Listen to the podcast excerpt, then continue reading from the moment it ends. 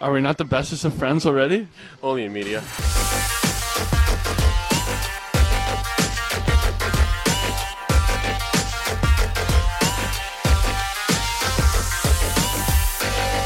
Welcome to Stargazing, the Dallas Stars podcast that is not afraid to trade a first round draft pick for an awesome new prospect. And in this case, our awesome new prospect is somebody you've seen before, Derek Neumeier. How you doing, Derek?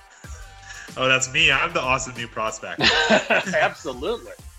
Uh, I'm we doing. can bring you in. Hey, I'm doing well, Mark. Uh, you know, enjoying the last of summer before hockey really uh, gets off in full swing here in the next few weeks. But uh, you know, there's certainly been things to follow and things to stay on top of. So I guess there's really no true summer once you're you know deep into this industry. Oh yeah, no, I you know it, it felt so good to walk into Center Ice Arena in Traverse City and just have that sweater on, and and feel the the brisk uh, arena temperature as opposed to the 80 degrees that we had outside. Oh yeah, there's nothing quite like it. You know, I was at the rink a few times this summer. I was at the Hlinka Gretzky Cup tournament up in Red Deer in July, yep. and you know, it, it definitely felt kind of nice actually to get into a cold rink when it's so you know hot outside and I have to remember that feeling when it's you know minus 30 up here in Calgary and I'm driving out to the rink for a game then. Well, let's let's kind of jump into it. You know, it's a it's Tuesday uh, where we just had a big deal here for uh, for Dallas coming in. We have a a brand new right-handed defender. Uh, you know, what do you think about the deal? Uh, didn't have to lose any prospects. You know, I, I quite like it. If you look at the value that exchanged hands going from one team to the other. I think both teams kind of got what they wanted, and I think it's a pretty fair trade overall. Now, Lundkvist was picked 28th overall by the Rangers in the 2018 draft. And since then, I would say his draft stock has only gone up. It, it certainly hasn't gone down, even though his first year in North America was maybe a little disappointing and you know things between him and the rangers ended maybe a little disappointing. But make no mistake this guy is a top prospect. You know he was named the shl defenseman of the year as a 20 year old which is yeah, that's remarkable. incredible. That's yeah. really incredible. That's the sort of thing that you just don't see very often. Uh, you know, he had a really good showing at the World Juniors in 2020, where he was a point per game player. He appeared with Sweden at the World Championships before, where he put, picked up a bunch of points. Like this guy's really good. He's only 22, but there's a lot of upside to him. You know, he thinks the game really well. He's great with the puck on his stick, really good creativity and offensive vision. Great shooter for a smaller, lighter kind of guy.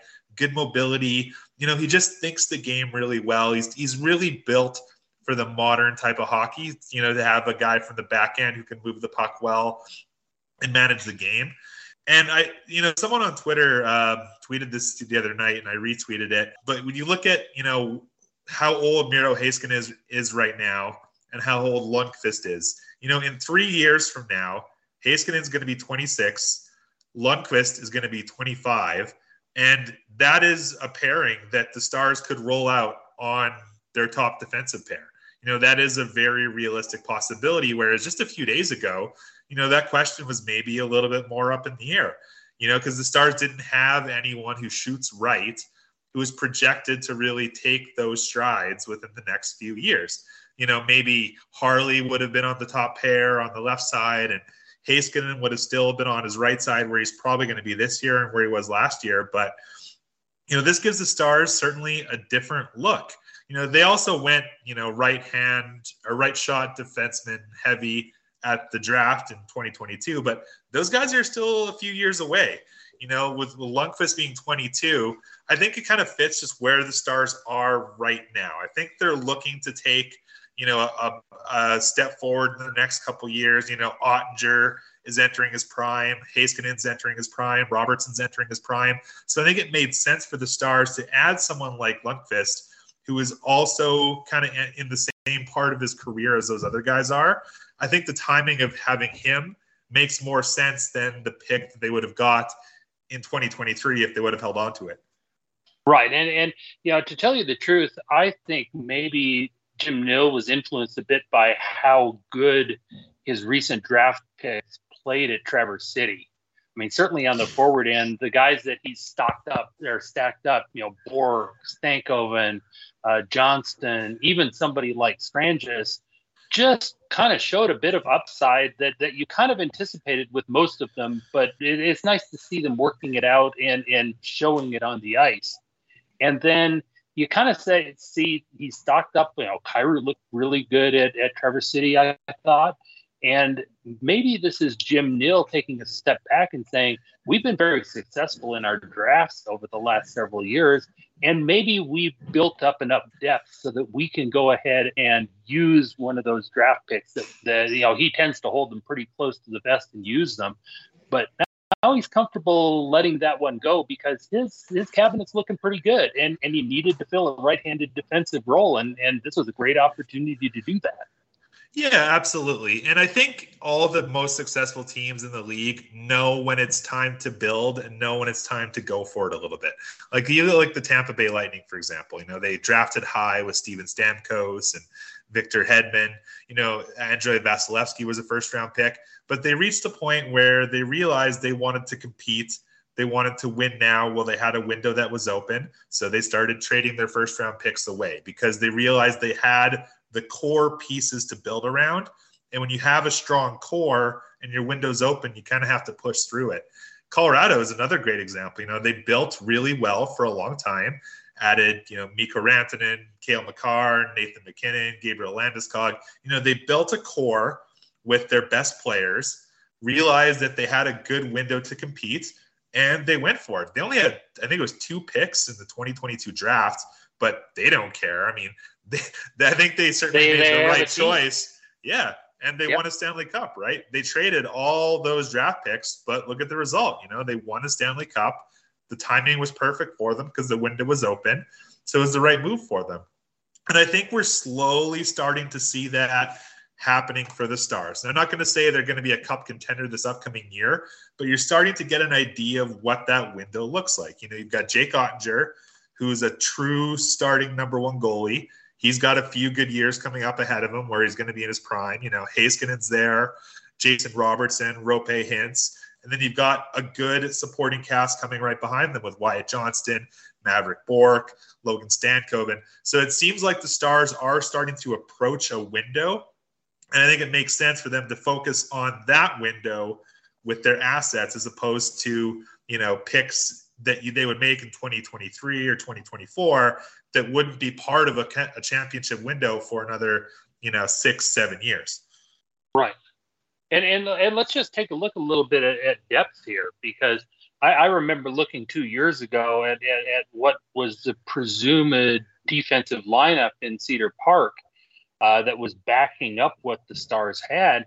And, and you could go through that lineup and really not have an obvious choice of somebody who is what you consider to be NHL ready and and now we're looking at a team that you know the defense was kind of weak up at Traverse City, but the only guys who have really a chance of seeing any action at Cedar Park this year were were Michael Karow and uh, and Dawson Barteaux.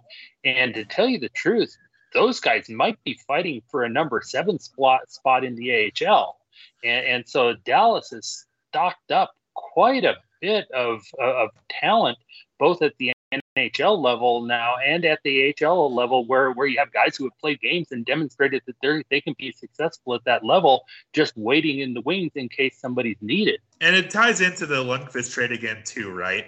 Like you have Heiskanen and Harley, you can pencil those two guys into your NHL roster right now and for the next few years moving forward. But beyond them, you know, there was a gap you know, they addressed it a little bit in the 2022 draft by drafting Lian Bichsel in the first round, Christian Kyrou in the second round, George Fagaris in the third, and then Gavin White in the fourth. You know, all those picks help, but there was still that bit of a gap. You know, after Harley, you know, how far away is Bichsel? How far away is Kyrou? Well, they helped, you know, mitigate that a little bit with the addition of Lundkvist. So I think it, it gives the pipeline you know, a little bit more balance where there's not quite that gap that there was before. So even though a lot of the young defensemen are still a little bit ways away, you know, I, I don't think there's a gap like there was before. Right, and, and, and even if somebody like Miller doesn't work out, uh, you have somebody like Butcher who's waiting in the wings, and so you aren't just betting, you know, everything that you have on one guy who who is injury prone or or who's spent you know most of his time maybe on the third pair in the NHL. You have guys who have have a decent number of games and have shown that they can uh, can be productive at the NHL level and and that goes along. You still have people like you know you know Ben Gleason, uh, Michael Shea, uh, uh, Jared Rosburg, people who who you would consider maybe borderline, but who haven't had the chance, but are still waiting in the wings and and are, are they they have a chance to be NHLers, um, but they're going to be fighting for a job. Oh yeah, absolutely, and it's it's very clear just how important competition is for the Stars right now you know, yeah, you hit the nail on the head with guys like Gleason and Shea. You know, these guys are capable of becoming, you know, that Joel Hanley kind of player. You know, Hanley's on the wrong side of 30 now. He's under contract this year. He'll be a UFA next year.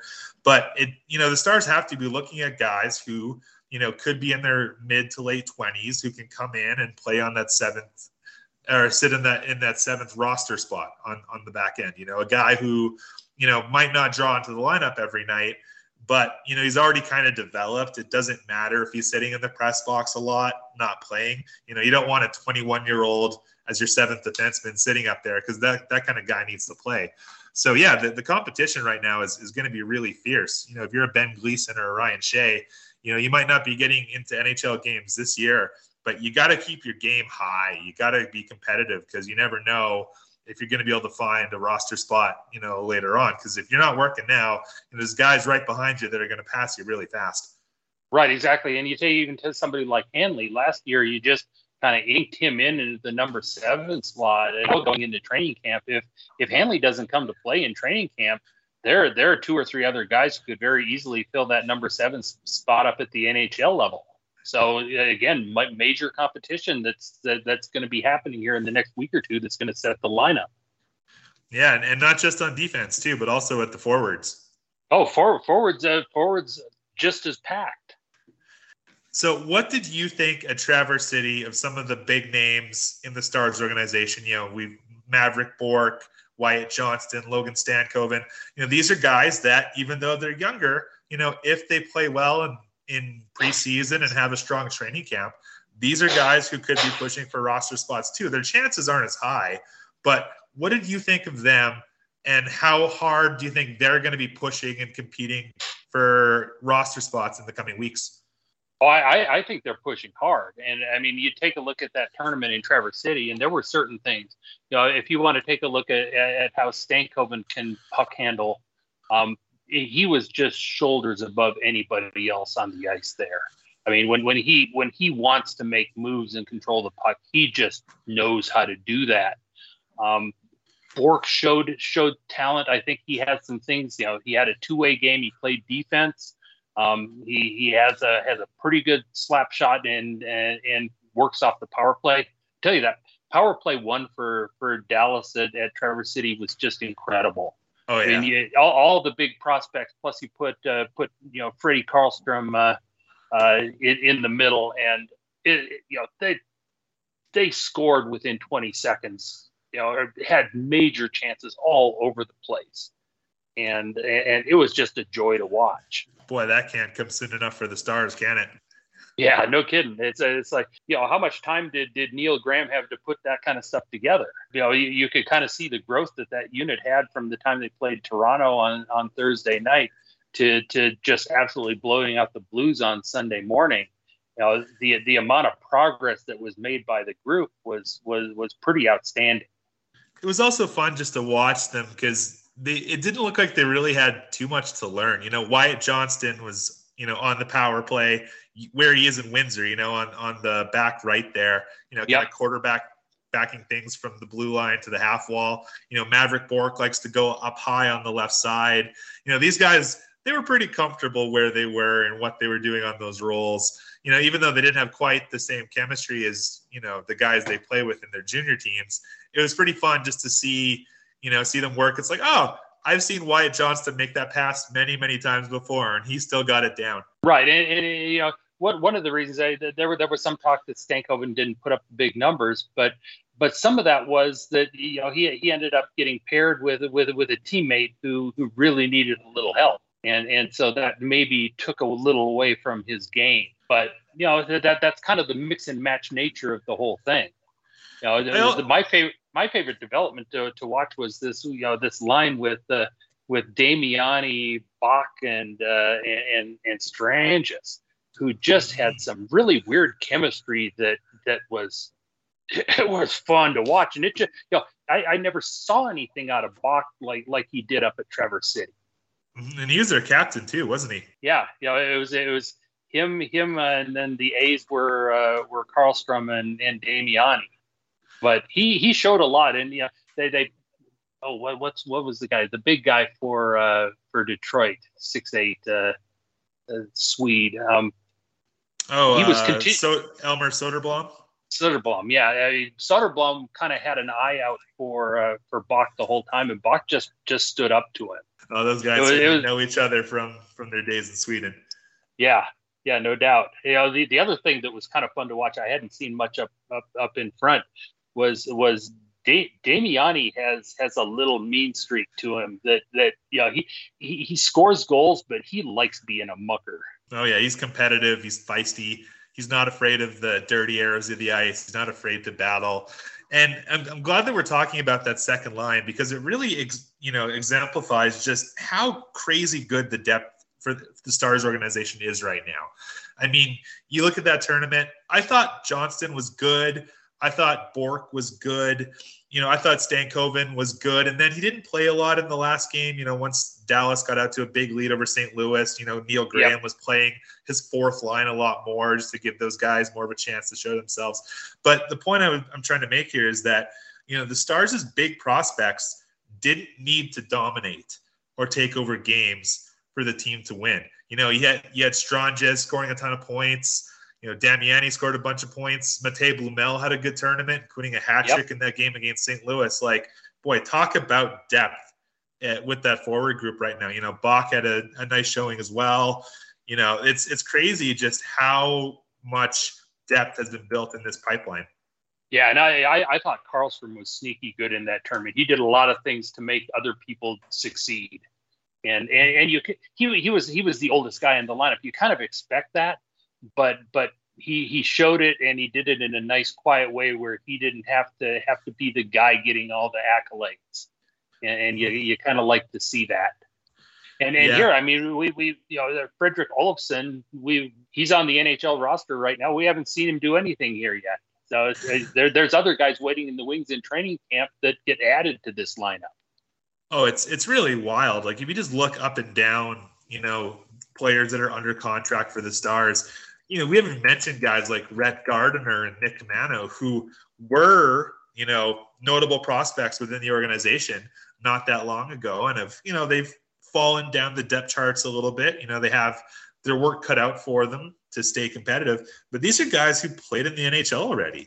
These are guys yeah. that have been in the minors for a few years. You know, they have that experience that other guys don't you know, it's not out of the question that one of them could, you know, really prove themselves in camp or early on in the season and fight their way into the competition too. So it's it's pretty remarkable just the number of players that the Stars have who have either, you know, played in NHL games or are top prospects or, you know, like Olofsson and Blumel are guys that have been playing professionally in Europe and are now fighting for a roster spot, just like Jacob, Jacob Peterson did last year. You know, his first year in North America, he found his way onto the NHL roster for most of the season. So it's pretty remarkable. I'm, I'm very, very curious to see how these battles are going to shake out and how this roster is going to shake out. And even just even the roster in the AHL too, you know, those guys are going to have a hard time oh, finding it's, it's ice time and, t- and power play time and stuff like that. Yeah, yeah. I mean, you take a you already know that you have you have McKenzie who's going to be captain down in Cedar Park, but then you have somebody. You know, they brought in Riley Barber as as another one of those senior AHL guys who's going to uh, very likely or almost certainly going to take a roster spot. Uh, there are some names that we're kicking around here that are going to be eating nachos in Cedar Park, just because you know, you know where are you going to find a, a spot to play them? We we have we have 14, 15, 16 solid forward prospects and and 14 slots. Yeah, it's pretty remarkable. I mean, I look at the Dallas Stars roster on cap friendly, not just necessarily roster, but the guys under contract. I'd say there's nine players you can pretty much lock into um, spots in the team. Seguin, Benn, Pavelski, Marchment, Faksa, Hintz, Gurianov, Glendening, Robertson. And then what? Yep. You know, th- those are nine that you can say are pretty much locked in. And then there's how many other guys that could yeah. conceivably fight for spots. You know, you got Kiviranta, you know, Tanner Kero has played there the last couple years. Marian Studenic came in and had a really good showing as a waiver claim. We haven't even talked about Ty Dellandrea, Riley right. Right, exactly. Like this is this is crazy. I, in all my years watching the Stars, I've never seen this kind of depth and competition before. This is unheard of. Yeah, and, you take a look at somebody like Tufte. You know, Tufte takes something less than his qualifying hour, uh, qualifying offer, just so that he has, uh, you know, that money is not going to be an issue for a call up. And in fact, he's more likely to get a call up because he's taken a minimum cap cap hit. I mean, this is this, you know, it, it's just incredible. Yeah, it's it's fascinating, and Tufte is an interesting name too. You know, he's he's a little bit older. He wasn't part of this tournament because he's been in the AHL for a while. The Stars already kind of know, you know, what he is, and they don't think he needs to, to show anything at that tournament. But he's uh, he's not waiver uh, ineligible now. You know, he will have to right. pass through waivers if Dallas wants to send him to the AHL. So that could be something to kind of keep an eye out for. You know, do they risk sending him through and have another team maybe pick him up? Do they kind of keep him on the roster as maybe the 13th or the 14th forward where, you know, they don't expect him to play regularly night over night, but, you know, they, they, they want to keep him around because they don't want to lose him for nothing. So he's going to be another interesting story in and of itself my my general bent is to pay a, pay at least an, as much attention to the business side as I do to the hockey side, and the the business side is going to be pretty interesting this year with with all the various moves because a lot of these guys do have waiver exemptions, but there are there are a handful that don't, and and you know once that uh, that that Robertson contract comes in, this team is gonna is gonna have to go through some gyrations to be cap compliant. Oh yeah, and, you really and, and I'm just saying, you know, the, the guys who the guys who are on these minimum contracts are, are going to be guys who are getting NHL time because the Stars are going to need to play it real tight to the vest. Oh yeah, you look at a guy like you know Joel Kiviranta, and you kind of feel bad for him a little bit. You know, he had his big playoffs. Uh, you, you know, scored that crazy goal against Colorado, and he was the hero. He signed a decent contract. You can't fault him for taking the money. You know, he's making you know, just a little over a million dollars a season. But now, you know, that's 250,000 or 300,000 more than a lot of the guys that he's fighting for a roster spot with. You know, if the Stars have the option of keeping Kiviranta, you know, just at just over a million on the roster as the number 12 or 13 or 14 forward, and you're comparing that against Studenic or Olofsson or Kero or Tufte, who are all making 750,000 against the cap, you know, it, it really doesn't work in Kiviranta's favor. Right, especially since all, all of that Kiviranta salary can go straight down to the NHL, and you don't have to worry about getting a buried penalty. So, uh, you know, that that comes into play. Yeah, it's fascinating. Um, so I wanted to talk again a little bit about Ty Dellandrea. I wanted to bring mm-hmm. him up because you know there's so much talk lately about you know the flashy new prospects like Johnston and Bourque and Stankoven. But I feel like Dellandrea doesn't get enough discussion because out of the young guys who are going to be joining the roster and you know taking on a real role on the team, I think he is ahead of all of them. I think it's more likely that we'll see a full season out of Dellandrea this upcoming year than than any of the others, including Wyatt Johnston. You know, you look at what he did in the AHL last year, he was a top guy for that team. He played in the power play, he played, on the penalty kill. You know, you could put him out at the end of a game when you're defending a lead. You know, he can play center, he's comfortable on the wing. Like, there's just so much about him that screams NHL roster player. Even if he's just on the fourth line, I mean, Ty Dellandrea is not going to be wasted in a fourth line role. He's going to learn. He's going to accept his role. He's going to keep getting better. And I think he's going to be the the rookie to watch this year as, as someone who's going to be making the team and really, you know, finding his way into one of those key roster spots. Right. No, I, I'm fully with you. I remember watching the, you know, he played one game in the NHL last year and he played about 10 minutes. And I just have a distinct memory of looking at, at his play that one game and saying, he is now NHL ready. And and when he played when when he had his stints up with the NHL club before, you know, he got more time, he got more games, but he wasn't ready and then mm-hmm. now I think he is, and so I'm 100% with you there. I, I, think he is probably one of those guys who's going to find himself in the in in the 14 players who are up in the NHL roster. Oh yeah, and you know, night and day difference. You know, he was capable in the NHL. You know, when he played, you know, in the COVID year, and he got in, I think it was 26 games. Like he didn't look entirely out of place, but he also didn't look fully comfortable. But you know, it's it just really goes to show how effective that time in the AHL can be, and just how good of a job the Stars have done at you know building that strong feeder system down in Cedar Park, right? You know, they gave Dellandrea a chance to take a bigger slice of the pie. They gave him a chance to play up in the lineup. You know, they taught him a lot. And you can see just how much he learned and how far his game grew. And, you know, it's it's I think it's a really good testament, you know, not just for how how good Dellandrea is a prospect and how well he's done to learn and adapt and you know not you know pout or anything that he you know spent most of the year in the AHL after getting such a strong taste of the a- NHL but I think it's a great sign for guys who are going to be there this year like you know Maverick Bourque or Oskar Back or maybe Riley Tufte Freddie Karlstrom like I think these guys are all going to take you know nice strides in their development because the stars have done such a good job at building a strong developmental system from Cedar Park to the NHL. Yeah, it's like you know Travis Morin and uh, and, and, Max Fortunus um, having having those two right underneath uh, Neil Graham, I think is a pretty strong team down there, and, and I think they're they're teaching well. Um, and, and specifically with Dellandrea, Dellandrea's game is, is he, he plays kind of a man's game, if you will. He he gets in people's faces. He's pretty physical, and it, it that's kind of hard to do coming into the NHL as a 20 year old because your body isn't quite ready ready to back up your mouth.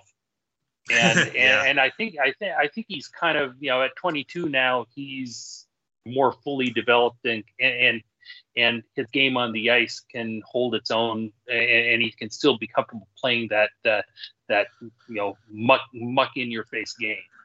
Yeah, but I mean, let's not you know make make a mistake about it. Dellandrea can still offer so much more than that too. You know, he's oh, not yeah. just a guy who's going to be a mucker and a grinder and a hitter.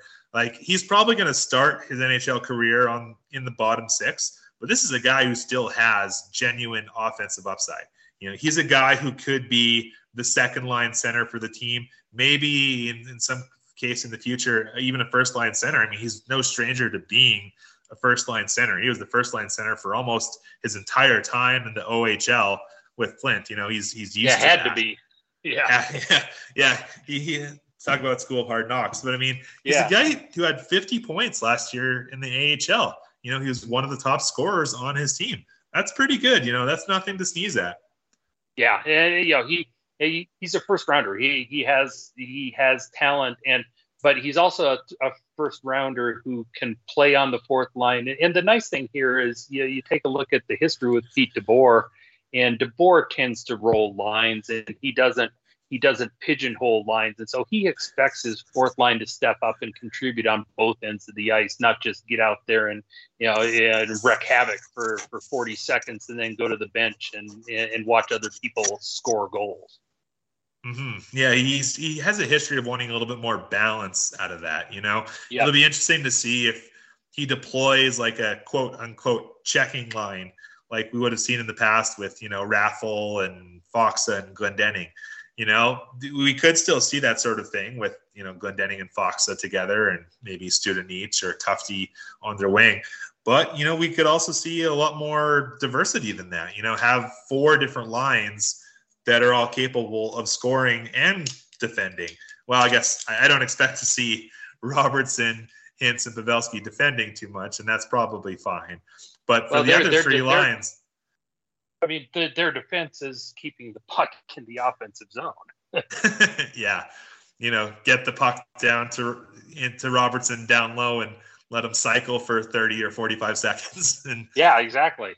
Great yeah, defense. Wear out the opposition before they're so they're too tired to even get up the ice. We've seen it enough going at us. It's nice to have a group that can can do it to somebody else.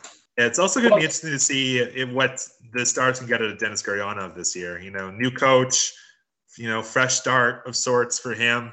You know, maybe he'll be back with the similar line mates and Benn and Seguin primarily, but he's another name that you know, even though he's in a bit of a different situation and as a 25 year old, you know, he he's got a big cap hit, and you know, are they going to be able to afford him this or next year? You know, if he plays well or if he doesn't play well, you know, are they going to want him on the roster making you know north of three million a season if he's not significantly better than the guys who've come up and caught him? Right, exactly, and and yeah, it'll, it'll be interesting. I'm I'm kind of hoping that Gurianov gets some time with Benn. I think they have uh, have some pretty good chemistry.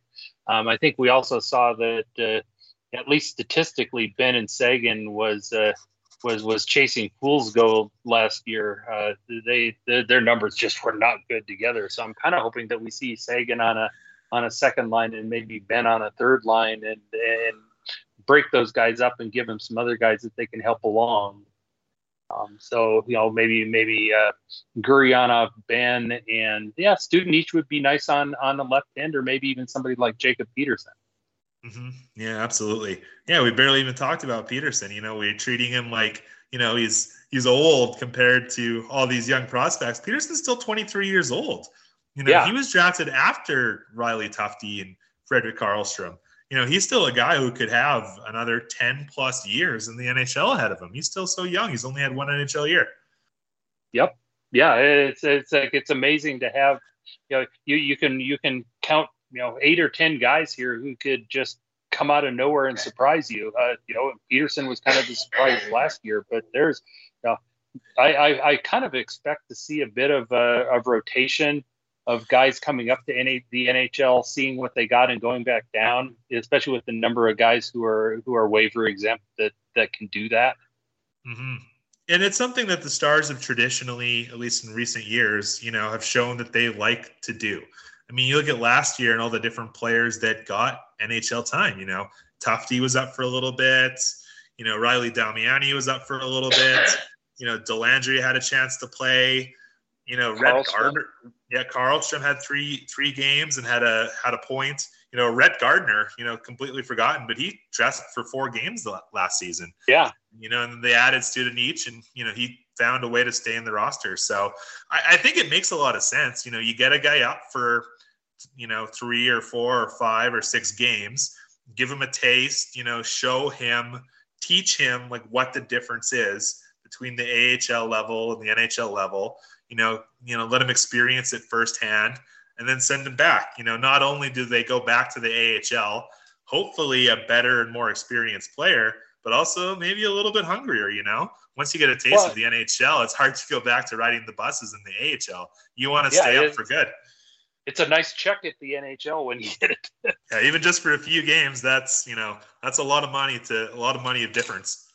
Yeah, yeah, exactly. And and so no, I, I fully expect to see that, and I'm kind of looking forward to it. And I think with the with the coaching staff that we have down at Cedar Park, that uh, you know, if they come up and they find some things they need to work on, they'll go back to Cedar Park and work on them, and and they'll get active support to do that. Absolutely, especially because the organization has done such a good job, you know, kind of syncing the two teams you know they they've really made a concerted effort to make it as easy as possible for a player to go from the AHL to the NHL. Not only is there familiarity with coaching staff and and players, but just the way that they play, you know, what's expected out of the players, you know, they really do want that consistency from to make it easy for guys to move up or down. Now that that that leads to an interesting question because um, you know, watching watching at Traverse City, that group was every single one of them was on their toes. They were ready to blow the zone, and and and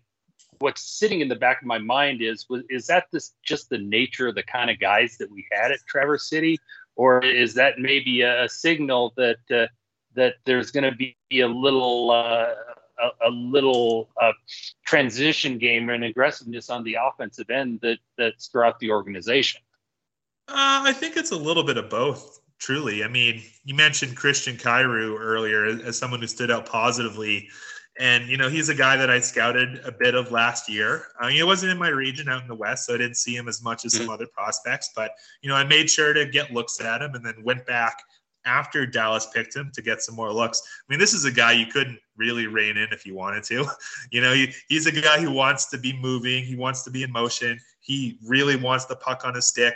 He's not afraid to be aggressive to try and push defenders back on the other team. So, you know, he's the type of guy that he wants to play that up tempo style of hockey. And but to your point, it was nice that you know the Stars coaching staff there, you know, led by Neil Graham, they didn't want him to slow down. You know, they didn't want him to back off a little bit. But I, I think it does come down to just how they've drafted in recent years, and there has been a shift. You know, from where things were like five or six years ago, what the draft trends were to how they look now. You know, there is a big difference. You look at guys like you know, Kyrou, Logan Stankoven, uh, Ayrton Martino, Mavrik Bourque. Like these are guys who are on the smaller side, but they're skilled and they're quick. And, you know, the Stars didn't have a lot of that in the past. So it has been nice to see more of a balance being built. You know, they're not shifting completely from one extreme to the other. I mean, you look at Lian Bichsel, who's, you know, six foot five and 220 or 30 pounds. You know, he's built like a linebacker. You know, they, they still love their guys with size and strength, but it's great to see this this balance that's been built. You know, we've been talking about the depth of the organization, you know, the talent at forward, now the talent of young defensemen, and we'll probably talk about the goalies in the second year too. But I also love the balance of styles and strengths that they built. You know, you've got puck moving defensemen and shutdown defensemen. You've got shooters and playmakers. You know, you've got guys who can grind and guys who can beat you with their speed. So it's it's just truly impressive how strong the prospect pool is. Also in that way.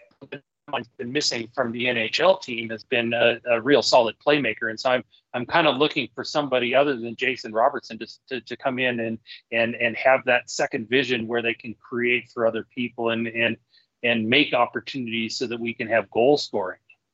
And, and and I saw a bunch of that up at Traverse City. There there's guys who you know Bourque Bourque had had had some amazing plays. He creates offense by with his shot.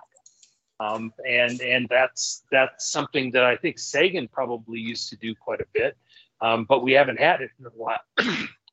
and and you know Johnston, that's you know, Johnston's whole game is making everybody around him better. Oh yeah, absolutely. You know, these are guys that are, you know, the top prospects in the team are primarily better at the passing side than the shooting side. I would say Stankoven is more of a shooter than a passer, although he is certainly good at both. But yeah, Bourque is certainly pass first, and Johnston, even though he can score quite well, he's also a guy who's certainly on the pass first side of things. Yep, and and, and but yet, yet you still have room for somebody like Stranges, and I think Stranges' stock went up more than anybody uh, this last week. Uh, I, I, think people were were concerned that he, you know, everybody loves him because he's got this this uh, kind of odd skating style, and and we all know that he can he can snipe, but he he put it put it to real use and and showed that he can do it in game situations. Yeah, Stranges is a really good prospect. You know, I kept tabs on him um, since he got drafted. I liked him a lot in his draft year. I thought Dallas, you know, got very lucky that he fell to 123rd overall, you know, in the fourth round. I thought he was a guy who certainly could have gone within the first 100 picks. And he had a really strong year uh, in the OHL last year with the London Knights. You know, him and Luke Evangelista really tore it up for that team. Stranges was, was, you know, well over a point per game in the playoffs. You know, he's a guy who's come along really well. And sometimes you want to draft a guy not just because of how he is now, but also how he's going to be developed. You know, mm-hmm. playing for the London Knights, you know, they're a development factory. No yep. other organization in junior hockey, with the exception now of maybe the Chicago Steel in the USHL, you know, develop talent like the London Knights do. And it was just great watching Stranges last year because you, you knew he had to refine some certain things about his game. You know, add some layers to it beyond just the uncharacteristic skating stride. And he did. He, you know, he got better as a goal scorer. He got much better as a playmaker, better as a two-way player. And he's definitely going to be a guy who has an uphill battle over the next couple years. I don't think he's going to, you know, leapfrog Johnston or Bourque or any of these guys, but you know, don't sleep on him either. In three or four years, you know, when some of the bigger prospects are already on the NHL roster and there's a spot that's open that's still being competed for, he could certainly be a guy who's pushing for a roster spot. Right, and, and like like anybody with a with a specific skill set, uh, if if you find the right situation for him, he can thrive. And and I think we saw him fall into a situation like that in Traverse City, and and he, he made the most of it. And it's the same thing with Oskar Back, right? You know, he's yeah. he's not a flashy guy He's not going to score a lot of points, but I think it really goes to show, you know, his character that he was wearing the C for that team. You know, he's a shutdown forward. You know, those guys can find roster spots too. You know, you need a guy who can take faceoffs, who can kill penalties, who can be trusted. You know, defending a lead late in the game. But it was also nice to see him at that tournament because we got to see a little bit more of the offensive flair that he does have you know, he's no slouch when it comes to the puck on his stick. He knows what to do with it. You know, he doesn't have stone hands. Like he can make plays with the puck. We just haven't always gotten to see that because, you know, he always kind of gets pigeonholed into these defensive roles for good reason because that's what he's best at. But you know, he's he's a sneaky good prospect, and I also would be surprised if he's someone that is able to find, uh, you know, NHL games in the next year or two. You know, if someone like Fox, yeah. though, let's say, gets hurt you know he's out long term, and the Stars want someone who can kind of come in and do a little bit of the work that Faksa does. You know, Back is a guy who could fill that mold. Yeah, I mean, he had he had one play. He, he got a primary assist on on a Stranges goal in game two, where where he he took it hard down behind the net and then just just found a found a spot where he could slip it out to Stranges, who just just absolutely roofed it and uh, that that was one of my favorite goals of the of the tournament because it's like all this action's going on, and it, at the end of it, know, Strong Strong just uh, skates over to the side to uh, to uh, salute the crowd. There was a Detroit crowd, and uh, there'd just been a fight, and and uh, the Detroit guy had kind of got the crowd riled up, and so Strong just had to give a little bit bit back after that. But in the meantime, the you know Strong just pipes it in, and all you really see is Bradley Damiani mixing it up in the middle. You know, little guy setting a screen by pretty much uh, going in and cross-checking any defender that would get in his way. And so that that was just you know it, it was just complete chaos and it, it, worked out wonderfully. Must have been a little bittersweet for uh, Stranges. You know, he's a Michigan boy himself. You know, that's where he oh, was yeah. born and raised. So it's got to be a little weird for him. Now, something we haven't talked about yet with Traverse City was the goaltending. Yeah. Kind of you know brings it a little bit full circle where we talked about the forwards in the system and the defensemen. What did you think of the goaltending in Traverse City for the Stars?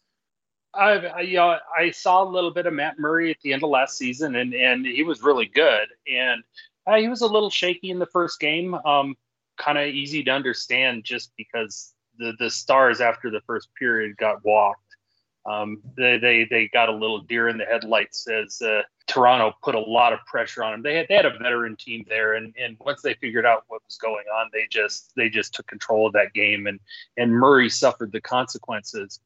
But you take a look at the beginning of, of the St. Louis game, the third game, uh, Murray Murray pretty much stood on his head in the first period. Well, the you know, the Stars were playing on 14 hours rest, and it took them a while to get their legs and Murray kept them in that game.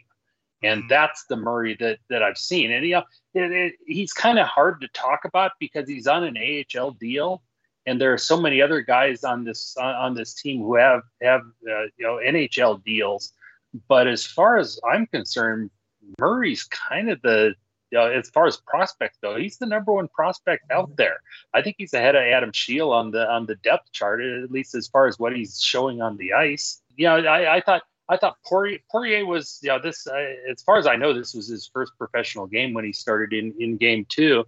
And he was a little shaky. He, he, was a little nervy, but he didn't have to do a whole lot at the beginning of the game. And, and as the game progressed along, he got better and better. And, and he was, he was in control. He, he has some, uh, he has some issues with rebounds right now, from what I could tell. But, uh, you know, I, am kind of viewing that he's going to end up being uh, getting a lot of time uh, with the steelhead steelhead in, in Boise, and uh, and hopefully gets a lot of time and gets some action in. Mm-hmm. No, and I would agree with your overall assessment there. It is kind of funny to say, you know, that even though Matt Murray is not on a contract with Dallas, whereas Adam Scheel and Remi Poirier are, I would say Murray is, you know, the front runner for those three right now for, you know, eventually working his way into NHL action. You know, Scheel, you know, he I liked him in junior. I liked him in college. There's still some things about his game that really worry me. And, you know, those demons did show themselves a lot in the AHL last year. There were games where he did not last very long before getting pulled. You know, he couldn't stop anything. So there's still, you know, still tools there to work with. And Poirier, he's he's okay. You know, he was a sixth round pick. You know, was good in the QMJHL, but that's also not a league that's really known for developing goalies right now. You know, it was worth signing him. Let's see what he can do. We'll give him time in the ECHL this season. But Murray's the guy that I keep coming back to is the one that I'm really interested in. You know, he played a lot in college. You know, he had a very successful college career. He's not the biggest guy, he's not the fastest, but he's really consistent. And sometimes, yep. you know, if you're looking at a guy you want to pencil in as a backup goalie in the NHL down the road, I mean, I'd take consistency over over anything else. Frank, to be frank. Yeah, I mean, a lot of what I look look at at this level is just, you know, are, do they do they act like they know what they're doing and and and are doing things with a purpose? Um, mm-hmm. and, and Murray strikes me as somebody who who makes purposeful motions. Um, and, and you know a lot of guys get a little nervous. They start moving around. They don't maintain their uh, they don't maintain their position properly and that's how they get into trouble. And you know i i, I kind of felt the same way back uh, back with um, Tomas Sholl, um, who who got a little bit of a look at the AHL level, but was just never he, he was never quite big enough to to make it go. But he always seemed like he was in control of the game and and and he took it as far as he could. And I think Murray is is just he's bigger, he's better, and somebody who's going to be in control. I think he he's ultimately going to deserve a shot to uh, to come in and and maybe be a number two. Yeah, absolutely. And you know, even though he's not on a contract with Dallas right now, I mean, you have to know that they're they're thinking about it. You know, they'll if if it comes to the case where Murray becomes the guy this year in the AHL. You know, who knows what's going to happen with Anton Khudobin, where he's going to play.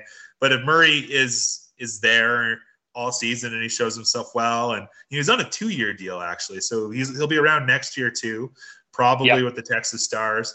You know, if he plays well, the Stars aren't going to be shy about signing him and keeping him around.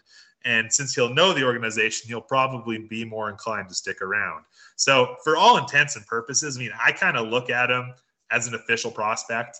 You know, I, I, don't always do that with guys who are on AHL deals because usually, you know, their their odds are so much worse. But with Murray, I I fully look at him as a Dallas Stars prospect, even though he's technically not one. Yeah, I mean, it's just you know the Stars are what they have six goaltenders on NHL contracts right now, or something ridiculous like that, and uh, and, so adding a seventh might might not make sense. But as long as he's getting his time and uh, and, getting his reps, and uh, you know, even if he's if even if they're running one A and one B in in Cedar Park with with him and uh, and Scheel, I'm okay with that. And if he plays well, they're not going to let him go. They're going to keep him around or at least they're going to try to keep him around. You know, if he becomes a starter next year, he'll probably have you know more than one offer for you know signing an NHL contract. But you know, the Stars they don't they didn't sign him for a two year deal if they if they didn't actually believe organization wide because there's such an overlap between how Dallas is run and how the Texas Stars are run.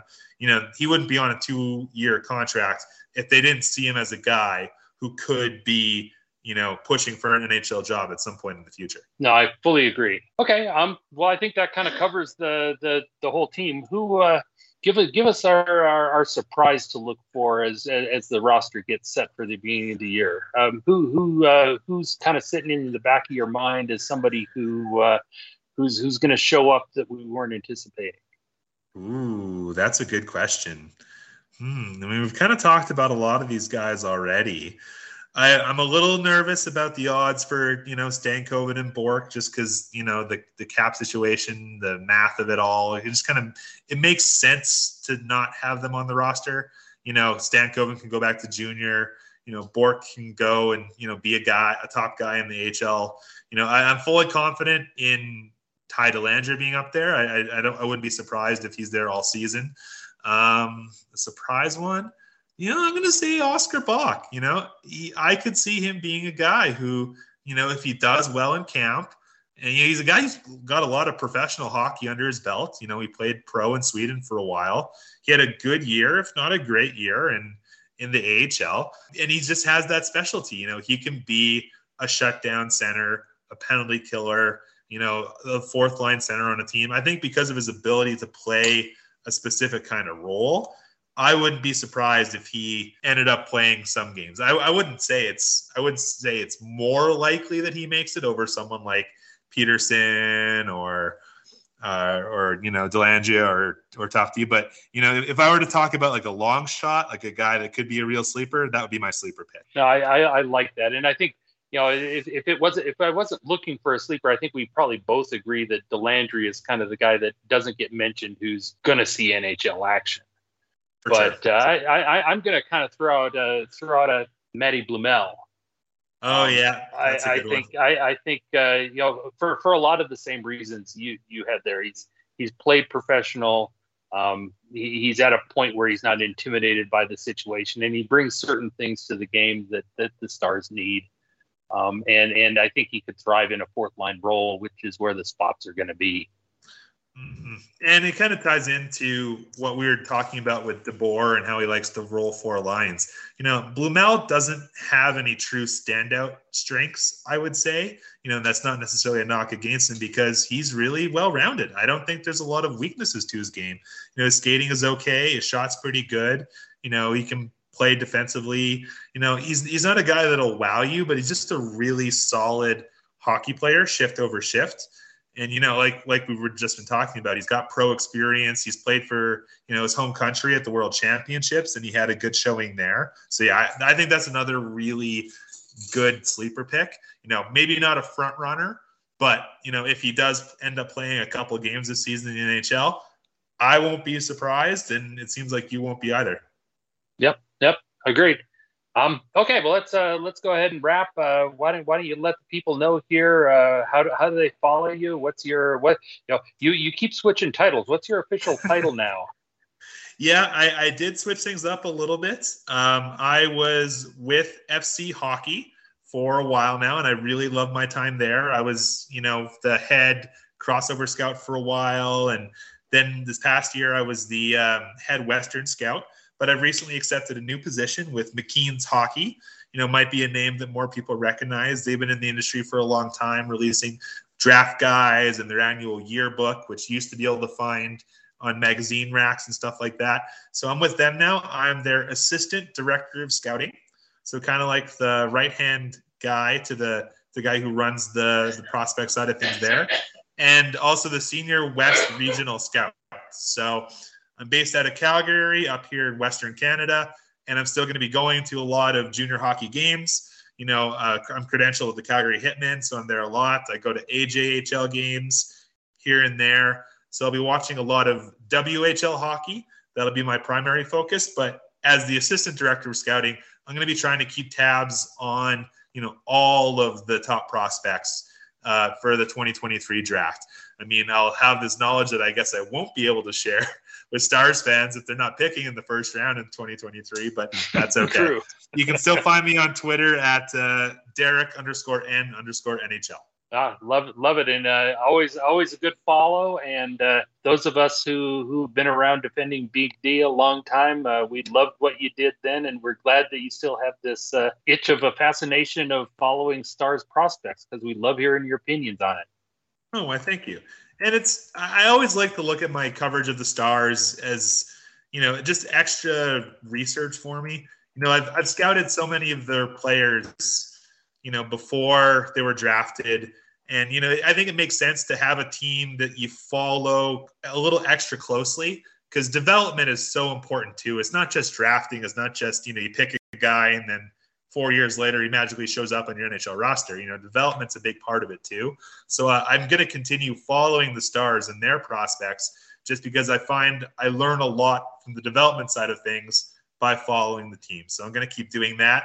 And you know, if you're on Twitter, I'll be tweeting a lot about Stars prospects throughout this year, and you know, probably every year going forward. That sounds great. Well, uh, and for the podcast, I think uh, we're going to try and do a, a, a post training camp uh, podcast next week. So, uh, hope you enjoyed this one, and look forward to having something ready for you next week.